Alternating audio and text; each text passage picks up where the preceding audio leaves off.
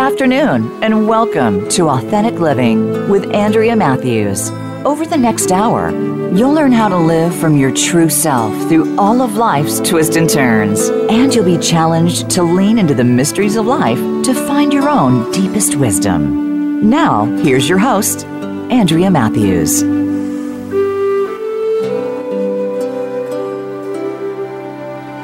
Good afternoon, and welcome to the Authentic Living Show. Thomas Moore comes back to the Authentic Living Show for the third time today to talk to us about his latest book, Ageless Soul The Lifelong Journey Toward Meaning and Joy. As you know, Moore is the best selling author of Care of the Soul, a book that changed the world at a core level. For after his book changed us, we began to be willing to invite soul into our lives. Today, we will talk with him about the soul of the aging process. This process is one which most of us fear at some level and one which our society tries to youth-enize. We're constantly trying to find ways to make and keep ourselves young, all in avoidance of the sacred processes relative to aging. So today we're going to learn a new way. Stay with us. You don't want to miss this. Welcome, Tom, to the Authentic Living Show. Appreciate you talking with us again today. Thank you, Andrea. I'm really looking forward to talking to you once again. Okay. Well, first, I want to thank you uh, publicly. Thank you for writing the foreword to my latest book, and I really do appreciate that. It's beautifully written, and I am so very grateful that you did that. Well, it's a wonderful book. I was just thinking about it today. What a what an inspired idea to talk about the problems so many of us have with being good. Yeah. Well, thank you so much. Thank you so much again. But let's talk about your book now. Ageless. Soul: The Lifelong Journey. I've enjoyed reading what I have read of that book, and uh, it is is really beautifully written. So, what made you decide to write this particular book? Well, one reason is that next month I I turn 77, so I've got to deal with this thing, and one of the best ways I have for dealing with issues in my life is to write a book about them. Yep, I can relate okay. to that. Yeah, you have to reflect on them. You have to reflect on these things and sort things out, and it really helps. Okay, all right. But I don't want to leave it at that because I want to say yeah. that I've been a therapist for so long, many, many years now, 40 years, and you know, you know, my, my assumption in this book is what everybody knows and everyone says is that we're all aging no matter what what years we have. You know, I mean, what, how old we are, and that's true. So I wanted to write for everybody, uh, not just older people. Although there is an accent on on older people. But as a therapist, I wanted to be able to look with a fresh eye on so many of the issues that come up as we get older. Yeah, so the whole thing is a process, a lifelong process, is what you're saying. Yes, that's the first thing that, you know, people, I mean, children are aging, and they have to go through passages of aging. Uh, one interesting thing happened with me recently. I was, I was recording this book for audio, the audio version, and the two people who were the technicians helping me out were young people. And after after we finished, and they had heard the whole book, I mean, you know, pretty intensely as I was reading it that whole time for three days, I asked them if it had any relevance to them. One was 28, one was 29. They both said yes because they're approaching 30, and that was like a looming thing over them, you know, to, to turn mm. 30. I think we forget those of us who are older that uh, you don't have to be an old person to have to deal with aging. Good point. Very good point. Yep. So, why do you think we are so afraid of it? Well, there's so many reasons. I think the main one is we're afraid of loss of capacity. Uh, we're afraid of you know getting sick and being dependent on people and uh, not being able to do the things that we've always done. Those are things that really worry us, I think, and of course, looming in the background of the whole thing is the shortness of life. So yeah. um, there's a lot to there's a lot to not to like about aging, but um, I'm an optimist, and uh, I think that there are a lot of uh, things to like about aging, and that's what I'm writing about. Yeah, so I'm going to quote you here. You said uh, that in order for us to enjoy and thrive in all of our older years, with a positive outlook and creativity in all areas of life, we have to ripen at every stage in life. What do you mean by ripening at every stage? Well, I think that's that's one of the key ideas in this book is that aging is not just spending time. It's not just saying, "Okay, I've added up a few more years." to age, I think to age means that you actually become more of who you are capable of. You actually move, you evolve. You become somebody uh, in, a, in a deeper, bigger way than you were before. If you don't do that, you get older, but you don't really age. And um, so I think that to, to age well, especially in the later years, it helps if you've really lived. So, you know, all of us get challenges, and it is possible to avoid them. I, I quote uh, Joseph Campbell in here because Campbell talked about the hero's adventure, where you know the hero is called to go on an adventure, and we all are the adventure of our lives, and um, the hero can say no, can say no, I, I'm afraid, or I don't have time for this, or it's too much for me. And I think whenever we do that, and maybe we all do it at certain times, we miss the opportunity to age at that point. And then we get old, when we get older, we have these gaps in our past that stick with us. Those failures to age are with us, and we're sort of fixated. We're immature in certain ways. That's what I mean by we don't ripen. We don't, we don't mature the way we need to. And that shows up as we get older. I think you can do something about it as you get older if you become aware of it. But it's a, it's a challenge. It's something that um, that I do with clients in therapy is that we go back and see those places where we just said no to the opportunities, and now we have to um, go and do some work on them. Mm-hmm.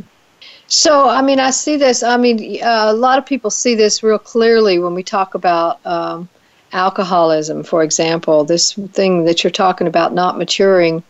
Um, when someone becomes, a, they say that when you, when somebody first starts being an alcoholic or a drug addict, that's when their emotional maturity stops because they're yeah. not challenged emotionally after that. So mm-hmm. that would be a, a, one of those things they'd have to go back and get once they get into recovery. That's what you're that's talking right. about. That's exactly yeah. right. That's a, that's one example among many, and it's a good one. Because yeah. we, what happens is that instead of going on your own adventure, your own life, your destiny, you know, going into it, you opt out, and you opt out by becoming attached to some substance, or it, you can be attached to a lot of different things. We call it addiction. It's a kind of avoidance, really an avoidance of life. So as you get older, then when you when your older years come, um, you do have to go back. I think you can do it, but it's really a job to go back and try to live through some of those things that you avoided uh, in early period. Yeah. So uh, uh, I know that the, listening audience is asking this. How do we go back and and look at something we avoided? Uh, well, you uh, you can do that by going over the timeline of your life. I think that's a really good exercise. I do it in workshops. Um, we you go over your lifeline, you time different periods. You know, um, one of the things that I mentioned in this book is that I quote Emerson, who says that we don't really live in a straight line. We, we're not always going straight in a straight line toward you know our old age. We we live in in uh, a series of passages through passages and plateaus and levels. I think that's true if you think about it. That you know you live for maybe uh, several years at one level, and then something happens. You need a new, you want a new job, or you move, or you get married or you, you leave a relationship, something like something happens that really changes the character of that period of time. So we we go through these passages, and when you look back, if you if you've uh, avoided some of them because they were too much of a challenge or you just weren't ready for them, then in older years you can look back at them, and you have to retell those stories, and you have to really feel what was going on and get some insight into what was happening. And as you do that, you actually can, I think, overcome most of the of the gap, uh, of deal with it pretty much. But it takes some time, and it's got to be done with some intensity. Otherwise, you know, you can't do it in a superficial way.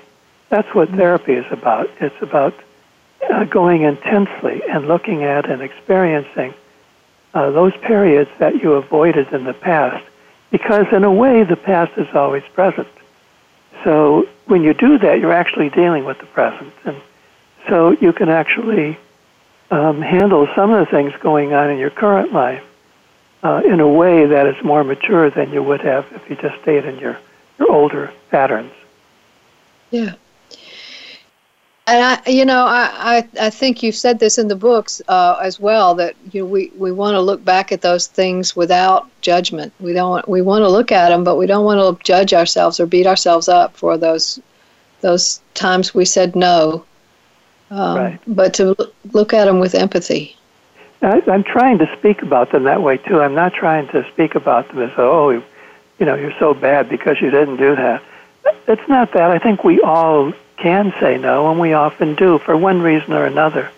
And anyone, I think, can look back on your life and say, well, there was a moment that I missed, or there was a time when I was too afraid to really take a chance and, and really live. I could have made a better choice.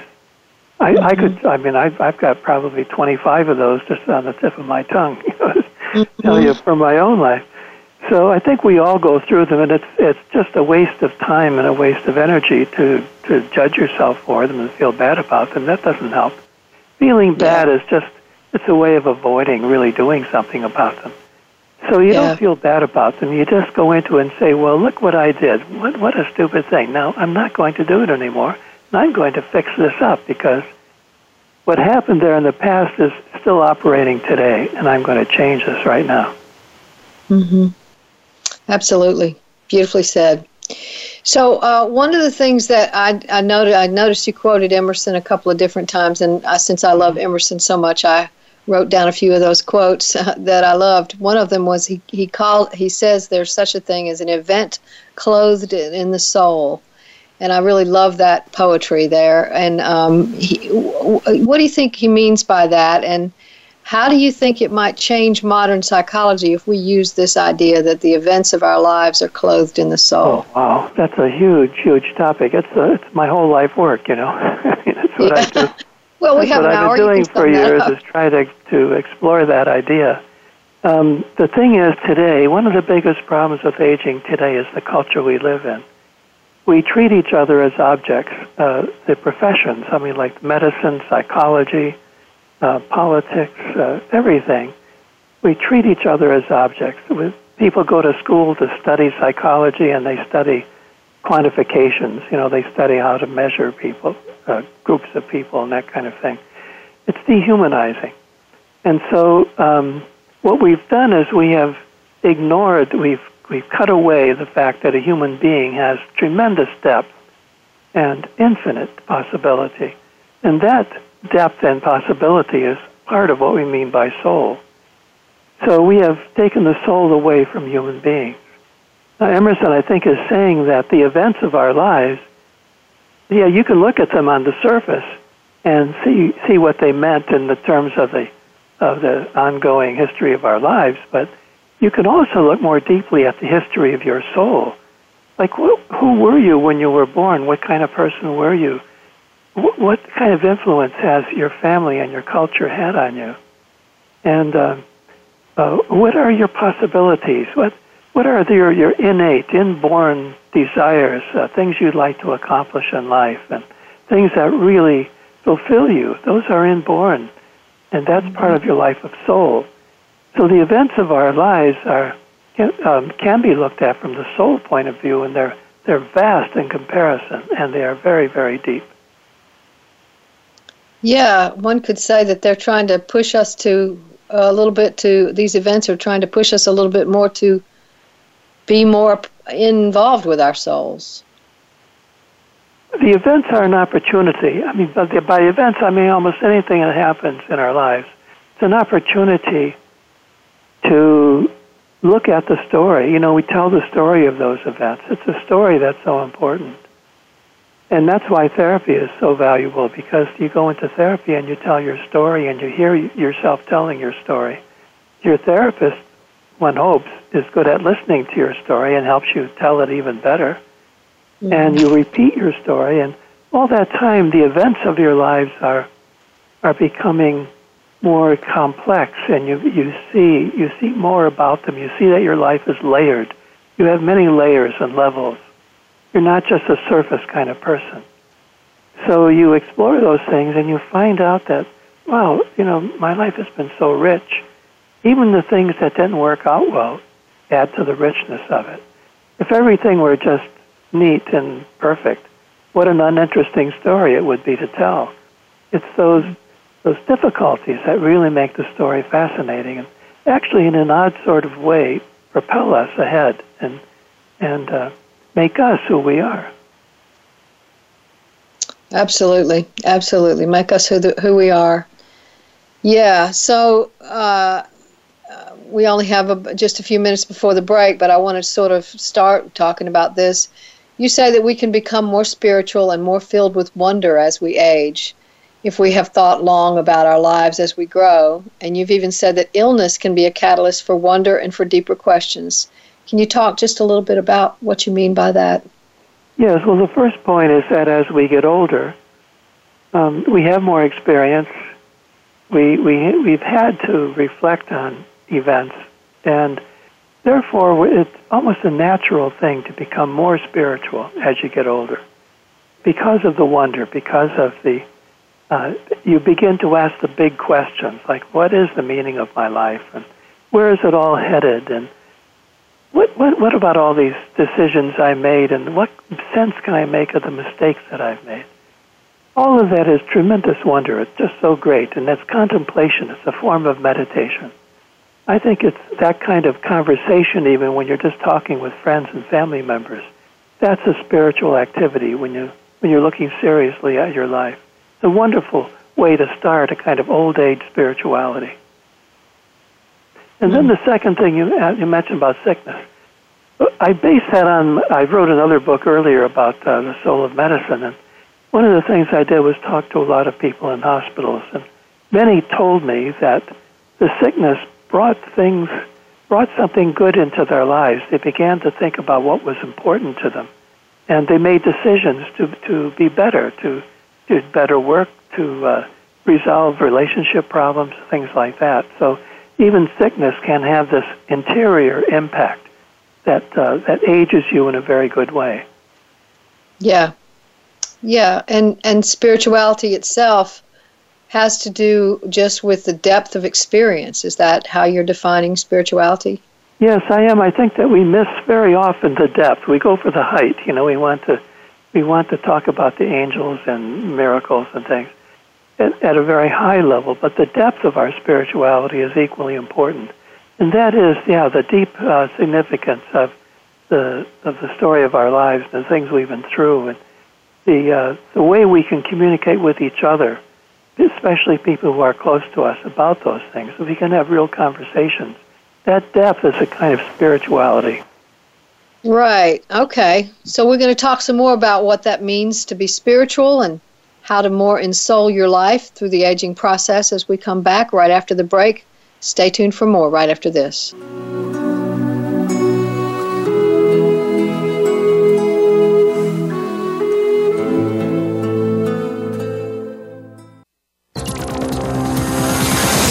It's your world. Motivate, change, succeed. VoiceAmericaEmpowerment.com.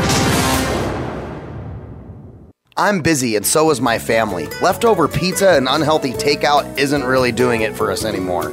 Just ask my bathroom scale. That all changed when I found Freshly. For less than $10 a meal, Freshly delivers six meals a week, always fresh, never frozen, prepared by top chefs and nutritionists using the best, freshest, gluten free ingredients. The best part is the menu is always new and fresh, just like the food, and it only takes three minutes for me to prepare breakfast, lunch, or dinner, and there's no messy cleanup and no dishes.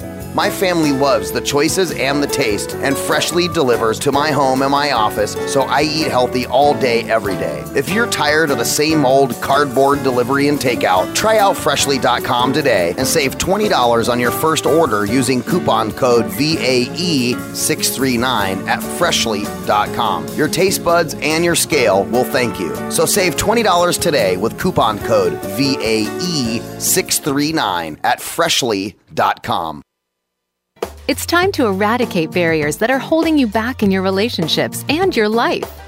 Start by embracing the concept of laughing loudly and loving deeply. Coincidentally, that's the name of a highly anticipated new show featuring host Dr. Faith Brown. She'll talk with life experts or life spurts in order to help you develop your own vision plan for better relationships and experiencing the ultimate enjoyment in life. Laughing Loudly, Loving Deeply with Dr. Faith can be heard every Tuesday at 11 a.m. Eastern Time, 8 a.m. Pacific Time on the Voice America Empowerment Channel. We all have unique experiences and outlooks when it comes to leadership and team building, yet sometimes we clash, even when trying to achieve the exact same goals.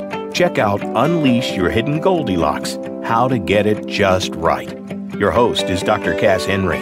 A shared journey equals success, and every human interaction has the power to achieve this success by working together. Tune in every Monday at 5 p.m. Eastern Time and 2 p.m. Pacific Time on the Voice America Empowerment Channel. Live up to your fullest potential. This is the Voice America Empowerment Channel.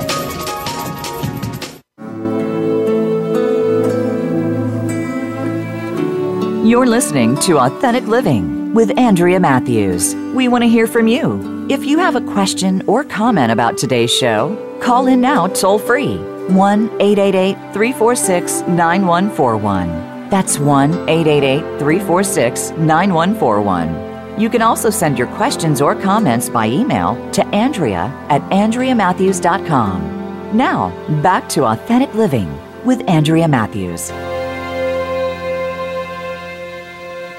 And we're back talking today to Thomas Moore about his book Ageless Soul: The Lifelong Journey Toward Meaning and Joy. Having a good time. And uh, but before we go any further into that, I want to tell you a little bit about uh, the upcoming Super Soul Sunday show. It is uh, uh the the new shows are going to come back on October the 22nd, but this one is a one that may uh, you may or may not have seen before. But one of my favorites, author blogger Glennon Doyle Melton has a conversation with Oprah about sharing the truth of one's life as a key to unlocking a true spiritual connection to others, which is similar to what we're talking about today the depth experience of, of a connection with other people. And that, and that gets unlocked, according to Glennon Doyle Melton, by really sharing what's true about your life. Um, so you want to be there for that. That's going to be September the 17th at 11 a.m. Eastern and Pacific on the OWN, the Oprah Winfrey Network. All right, we're talking to Thomas Moore again today about his book Ageless Soul: The Lifelong Journey Toward Meaning and Joy. And uh, we've we've covered some really interesting topics, and we're going to go just a little bit deeper. So one of the first things I want to talk about is, you know, the classic old curmudgeon, the uh, the the uh, old grandma who's bitter and mean, the, uh, the, the the idea of rigidity as people age and what that means in terms of what you're talking about here with regard to this aging process. Well, yes, this is you know this happens. People as they get older sometimes get uh, pretty fixed in their ways and and can be difficult to be with and have strong opinions and be uh, you sense the anger beneath the surface, or sometimes on top of the surface. Um, so it's, a, it's, an issue we have to we have to think about, and there, there are many different facets of it. One of them is one I picked up from my friend James Hillman in his book on aging, um, in which he says that uh, sometimes you have to understand that old people, older people, have lived in a different period of time than the current uh, time, a different set of values in different ways. And many of the things that were in that older life were quite valuable.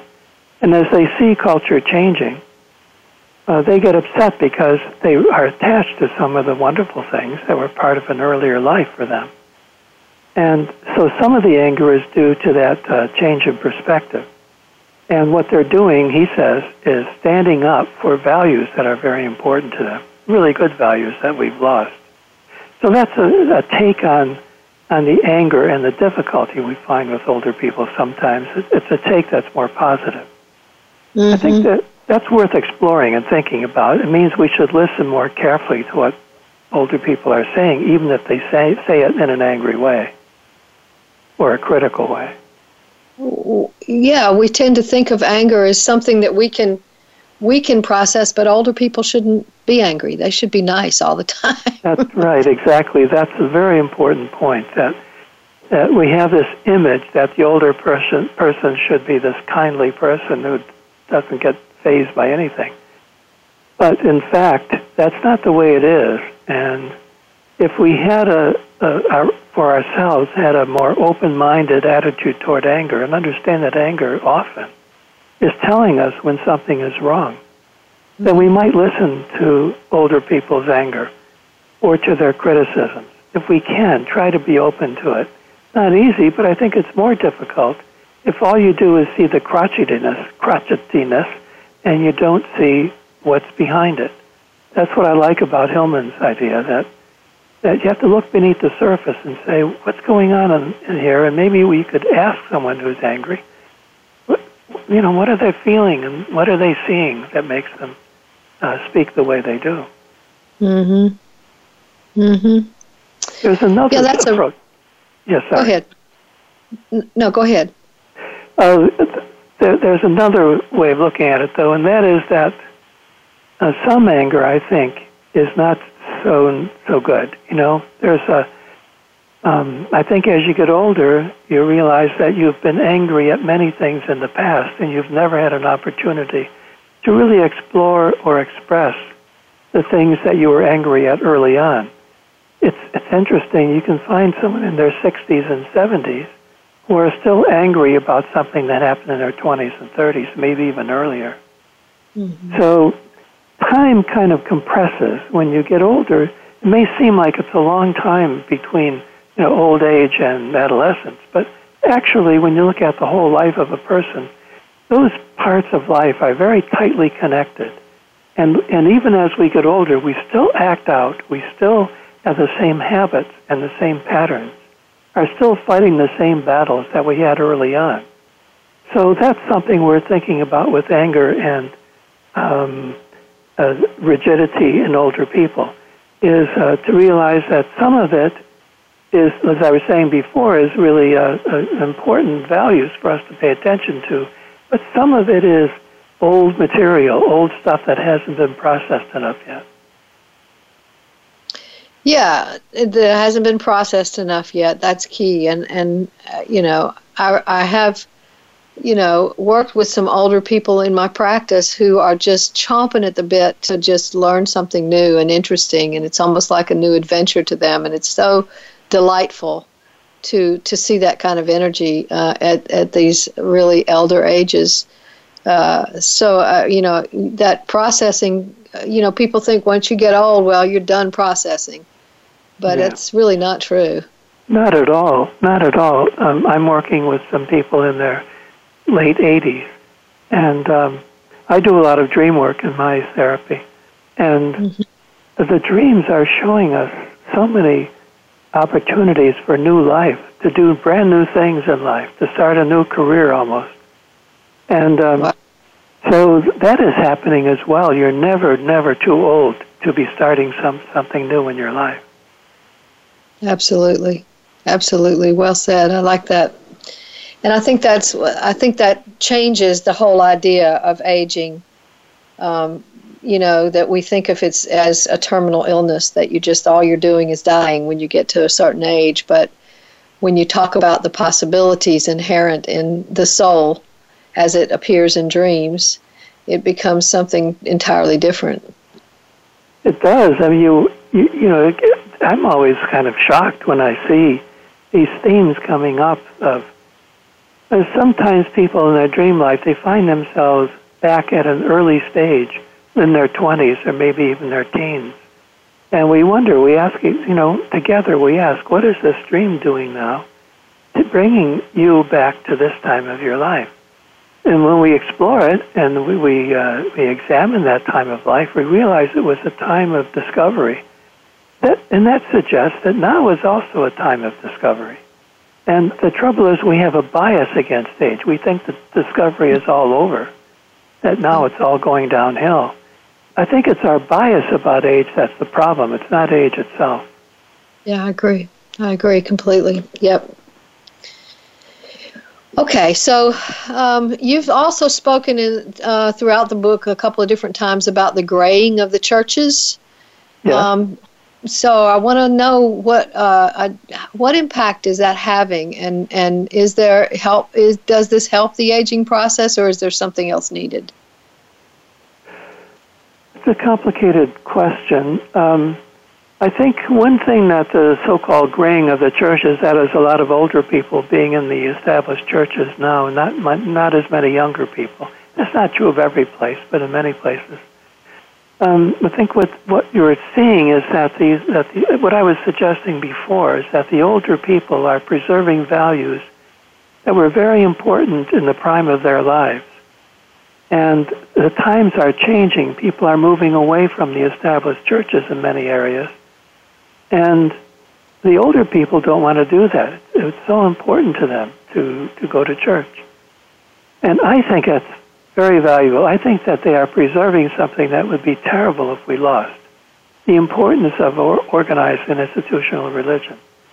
I know that that's not popular to say that today. As a matter of fact, I've given workshops on religion. No one has shown shown up, you know, because they're not interested. Um, but I'm very interested in the traditions, and I think that the people, are, the older people, are doing us a great service by keeping those traditions alive.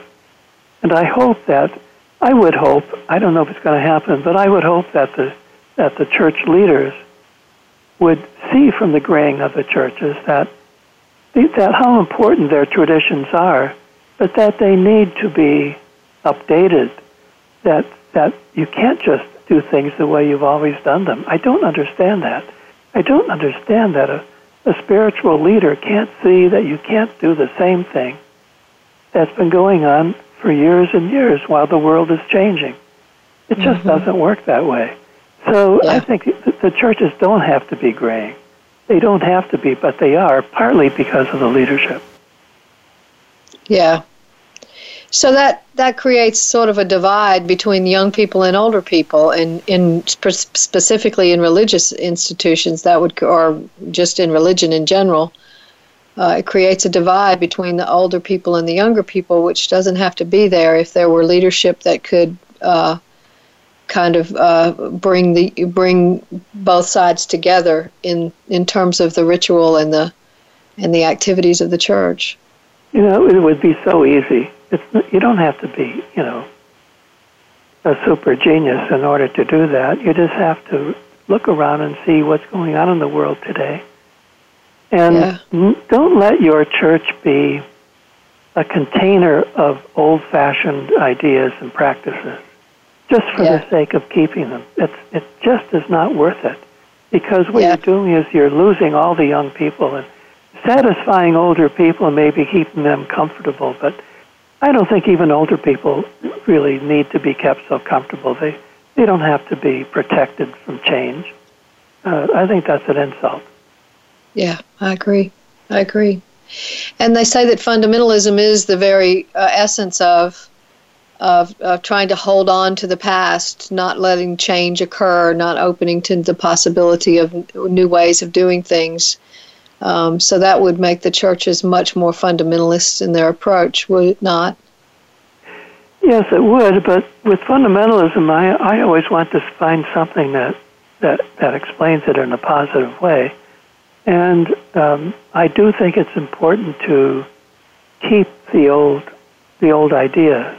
You know that it's so easy to take a traditional idea that's been around for a long time and update it and lose its substance. Very possible. You know, it happens all the time. Mm-hmm. So I do think that the fundamentalism serves a purpose, but by by being too literal and not being just a movement of preservation, it becomes a defensive place where there's a lot of aggression and unfriendliness and and exclusivism. All those those are the problems. I don't think it's maintaining the old ideas. So that's very a very important thing to do. It's more that it's done belligerently and uh, unkindly, without a sense of community, and that that that ruins it. Okay, okay. So it's not the holding on to tradition itself, it's how we hold on to tradition. Exactly. Yeah, okay. You also speak in the book about transcendence as an important aspect of insol- what I call ensouling the aging process. So, what do you mean by transcendence? That's a word that gets thrown around a lot. Well, lately. I'm using I'm using that word because I, you know, I I don't want to keep using the word spiritual, which has come to mean not too much, you know, because it's been overused. But transcendence has a particular um, quality to it. I think there are many ways we can transcend. Uh, transcendence can mean going beyond. Beyond. That's what it means. Going beyond. So it means going beyond um, the materialism that's part of our culture. That's part of it. Of being transcendent, having transcendent ideas and values means that you aren't going to be stuck with the pragmatism and realism and materialism of the culture in which we live. You're going to reach higher than that and farther. You're going to be more utopian. That's a word I like. We're going to be utopian. That is, we're going to try to create the best possible world we can. We're going to transcend the the resignation that's part of contemporary life. That, that that's no use trying to do anything better. The world's always going to be like this. That kind of defeatism is something that needs transcendence. It needs a big vision, a utopian vision. I think that's what the great spiritual teachers were doing. They were utopians, trying to get us to to keep our eyes set on a on a on a much better world and a better life. I like that. I like the idea that transcendence has something to do not just with an individual life, but with the collective as well. Yes. Well, you can transcend, you know, any time of the day. You, if you, um, uh, if you discover some new idea in a book, if you hear a talk somewhere, you're listening to the radio and you get this new idea, you have transcended the point where you were before you heard that. That's transcendence. Mm. You can go to school and, and get involved in transcendence by learning things. Take a walk in the, in the nature and you, you transcend because you see this bigger world. There's so many ways to do that. I think that spirituality has been cut off from everyday life, and that's been a big problem. It's important to, that's why I like the transcendentalists like Emerson and uh, Thoreau, because they understand that spirituality is in this world, especially expressed in the natural world. Yeah. Okay. So, so transcendence. The as you would say, that transcendence. Transcendence is anything that allows us to move beyond where we were just a moment ago. Yes. I mean, Yeah. not anything, you know, moving, but moving somewhere better, you know, it's a place of bigger vision, of better, better values, and uh, more open heart, all those things. Opening one, one's heart further is a kind of transcendence as well. Yeah.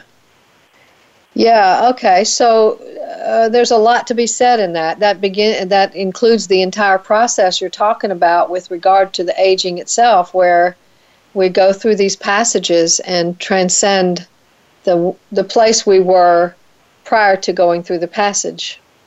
That's what I'm saying. When you really age, you transcend. When you just get older, there's no transcendence involved. Okay. Beautiful. I like it. Okay, well, we have some more really serious and important questions to ask, and we're going to be talking about those right after the break, so stay tuned for more right after this.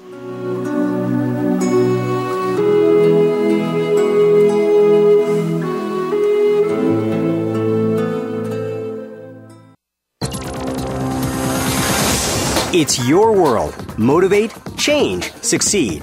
VoiceAmericaEmpowerment.com. Life is complicated, and sometimes we all need a little help, but don't have the time for a full hour long session or don't know who to turn to. That's where BetterHelp comes into play. With BetterHelp, I can get matched with one of over 2,500 licensed and approved counselors and therapists and get help anytime, anywhere, totally private. For a flat weekly fee starting at $35, I can connect with my counselor via text, chat, video conference, or phone, which is great for me because I'm always on the go. And I can go back to previous sessions whenever I want want through my secure account from anywhere in the world. It's a great feeling to know that help is there, affordable, private, and convenient to my schedule. We can all use a little help. Visit betterhelp.com forward slash empowerment and register for free. Try it for seven days without being charged on your credit card and get matched with a licensed counselor usually within 24 hours. Get BetterHelp today at betterhelp.com forward slash empowerment. If you're ready for big changes in less than one month's time, you're ready to tune in for Radical Change Now with Dr. Mary Oz. It's where healing meets the law of attraction in an engaging package. You'll hear from guests and callers as they share their stories, offer solutions to life's challenges, and much more. With Dr. Mary's approach, even a child could effectively learn and apply the concepts discussed on each week's show. Listen live every Wednesday at 1 p.m. Eastern Time 10 a.m. Pacific on Voice America Empowerment. Are you ready to tackle the rules of business? You may think you're doing everything by the book, following your own best practice beliefs, bringing in endless consultants, only to find that your business is not moving forward. That's where you need to stop and figure out where things are going wrong. Enter Business Rules with host Peter Feinstein. Peter and his guests will break it all down for you to help you and your business succeed. Listen Wednesdays at 8 a.m. Pacific Time, 11 a.m. Eastern Time on Voice America Empowerment. Change your world. Change your life. VoiceAmericaEmpowerment.com.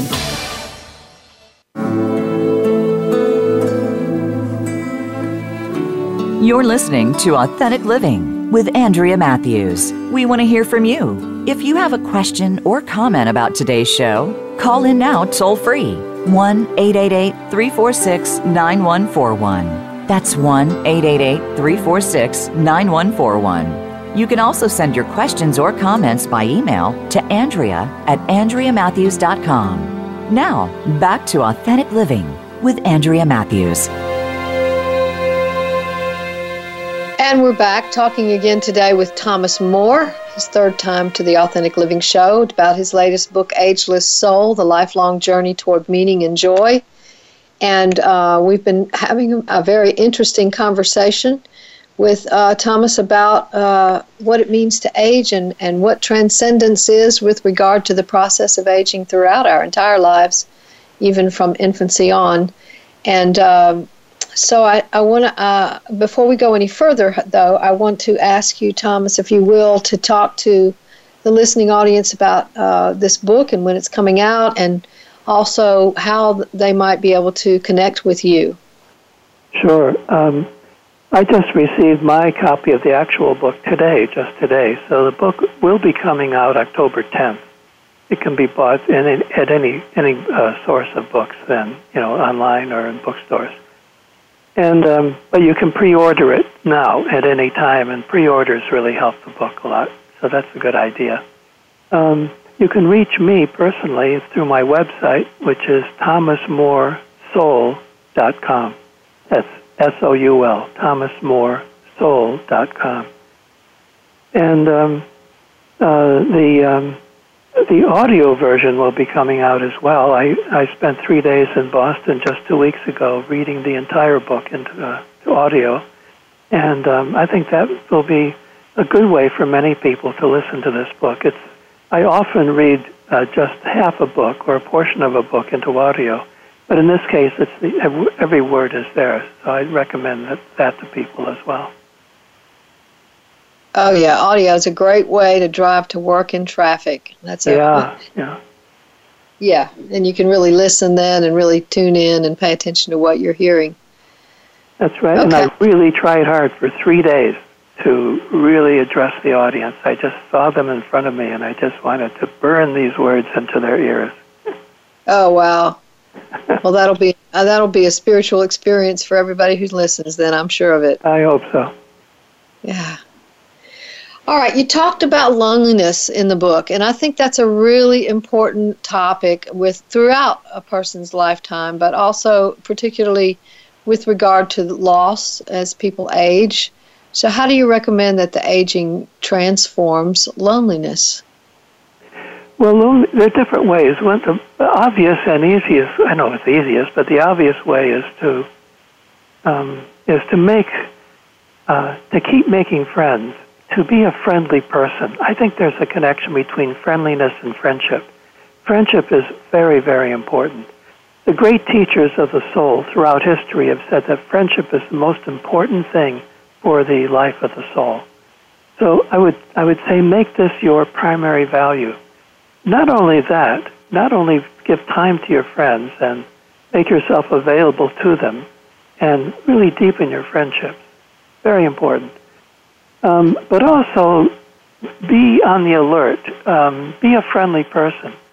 I tell a story in this book about somebody I met when I was 19 years old, when I was living in Ireland. An older man, he was about 70 then, uh, who I, I contacted just to give me some information about Irish art. And instead of giving me the information, he said, Come and see me. I guess that's a real Irish thing to do anyway. You know, it's very friendly that way. So I went to see him, and we became friends, this older man and, and me. I was 19, he was about 70. And what I learned from him was that friendship can be your mode. It can be the mode by which you do everything.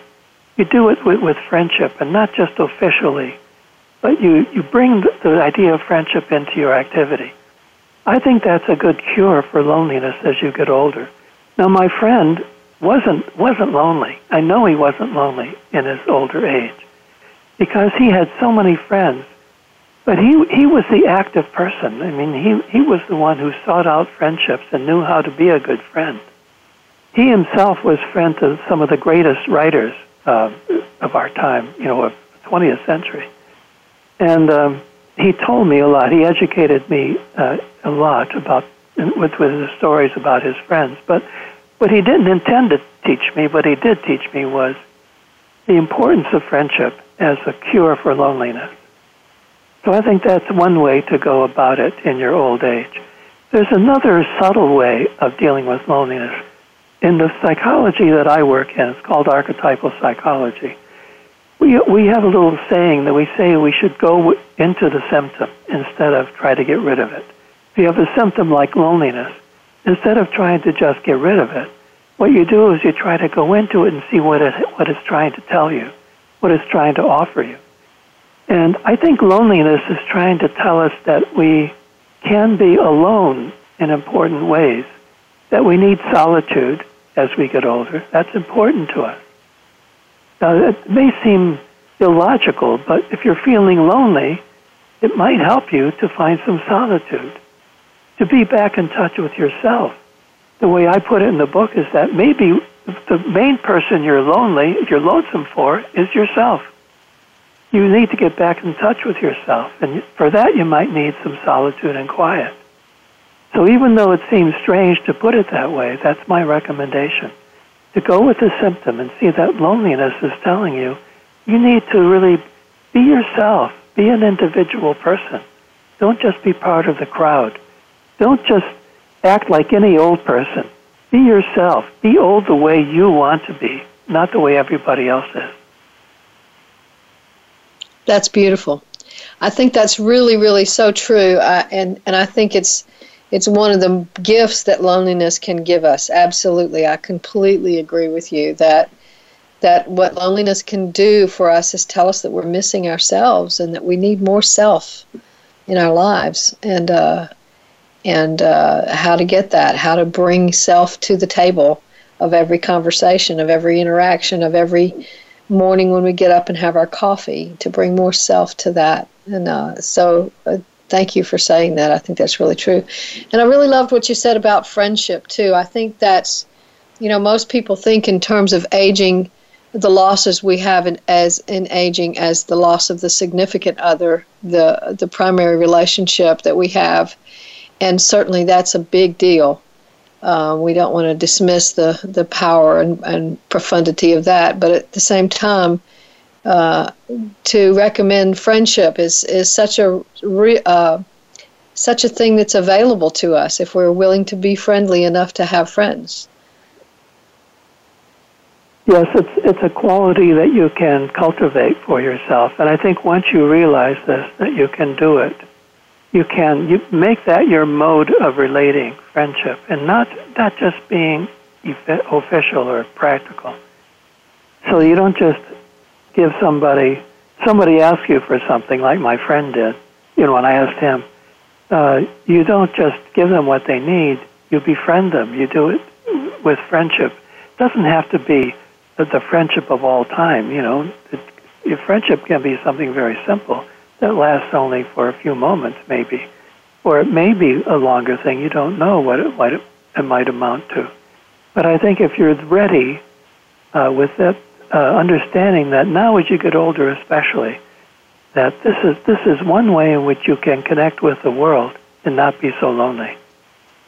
Yeah, that's, that's really rich, very rich indeed they say the the the basic component of even a primary relationship is the depth of its friendship. So that's, that's, that's yeah, absolutely.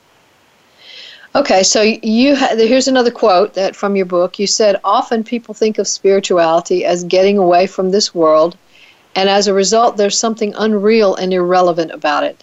Can you describe that uh, that what you mean by that, and describe a spirituality that ha- is real and has relevance?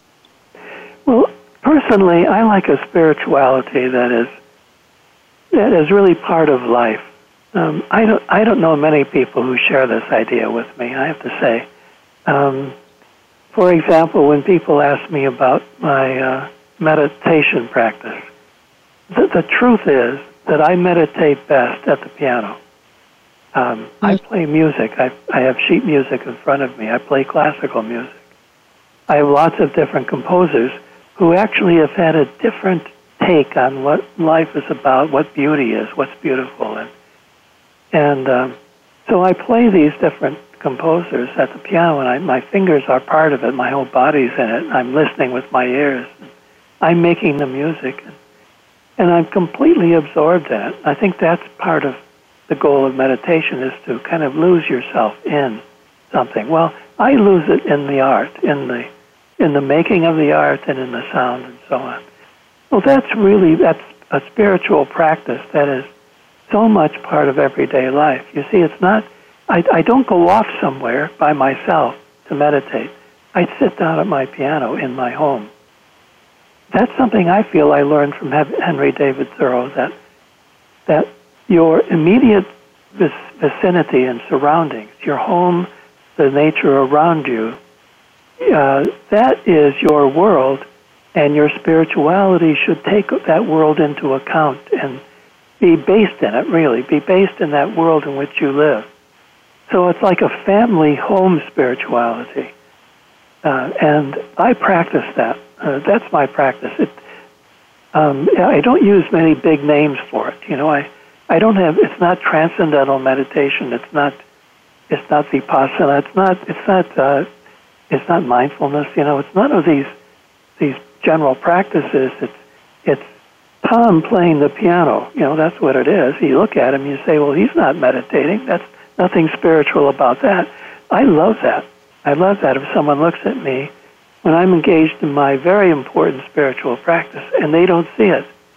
They say, where is it? I don't see it. I like that because I think it should be baked into our life. It shouldn't be outside. That is so well said. I agree with you completely that there's so much that's spiritual that we don't call spiritual because we're not we're not relating to it. And that's what I hear you saying is that you're in a relationship with with yourself at another level when you're playing the piano that you, that uh, that you you go into yourself at a deeper level and that's what people describe when they talk about meditation so that's that's uh, right it's a, it's a yeah. change of awareness and a change of consciousness absolutely and there's a, a positive loss of self in it. A positive loss of self, not negative. Yeah, yeah, yeah. Okay. All right. So one more question before we go, and uh, mm-hmm. uh, uh, what when you talk about allowing things to take their course, what does that mean? Well, I get that from the Tao Te Ching from China. That okay. that statement: allow things, let things take their course. Um, what that means is that I think that our contemporary psychology is one of ego uh, and and the heroic ego, where we feel we have to slay dragons to really be somebody. We have to conquer our passions and and our our desires and and get over our imperfections and all of these things. it's very heroic. And yet, if you read the Tao Te Ching, it's very, I think, very important spiritual text. It um, it advises us to let things take their course, to let life shape us. See, this is what I mean by aging. You let life shape you. You respond to life. You don't create your life. You don't decide what you want to be and what you should be. You get out of the way and let the experiences of your life shape you. You respond when when you have an opportunity. You say, "Okay, I'll be generous. I'm going to. I'll, I'll try it. I'll give this a try. I'm not going to avoid it." Um, and by that I mean, like, let's say, I, one way I hear this is when people say, "I don't like the job I'm in, but it's really risky to, to go try anything else. It's financially risky, for one thing." But a lot of people tell me they take a leap and I'm sure that when they get older, they think that leap was one of the most important things they've done because mm-hmm. they, they leapt into life, really. There's a title for a book. They Leaping leapt into life. Yeah. And, uh, and, and that is, that's what makes aging really work. Wow. That's beautiful. And I think that's really very true because what it does is put you in the process and you begin to trust the process to carry you like you get into a river and you can't push the river yeah. That's right. All right, Thomas, thank you so much for being on the show today. I've really enjoyed talking with you, and I love your book, and I'm looking forward to uh, to talking to you perhaps again in the future. So thank you. I, I am being- too. Thank you very much, Andrea. It's always such a pleasure to talk to you. You too. You too. And we're going to be back again next week with more from Authentic Living. And remember, your job, should you choose to accept it, is to give birth to yourself. Thanks again for listening to Authentic Living with Andrea Matthews. Join us again next Wednesday afternoon at 1 p.m. Pacific Time, 4 p.m. Eastern Time on the Voice America Empowerment Channel. We'll talk again next week.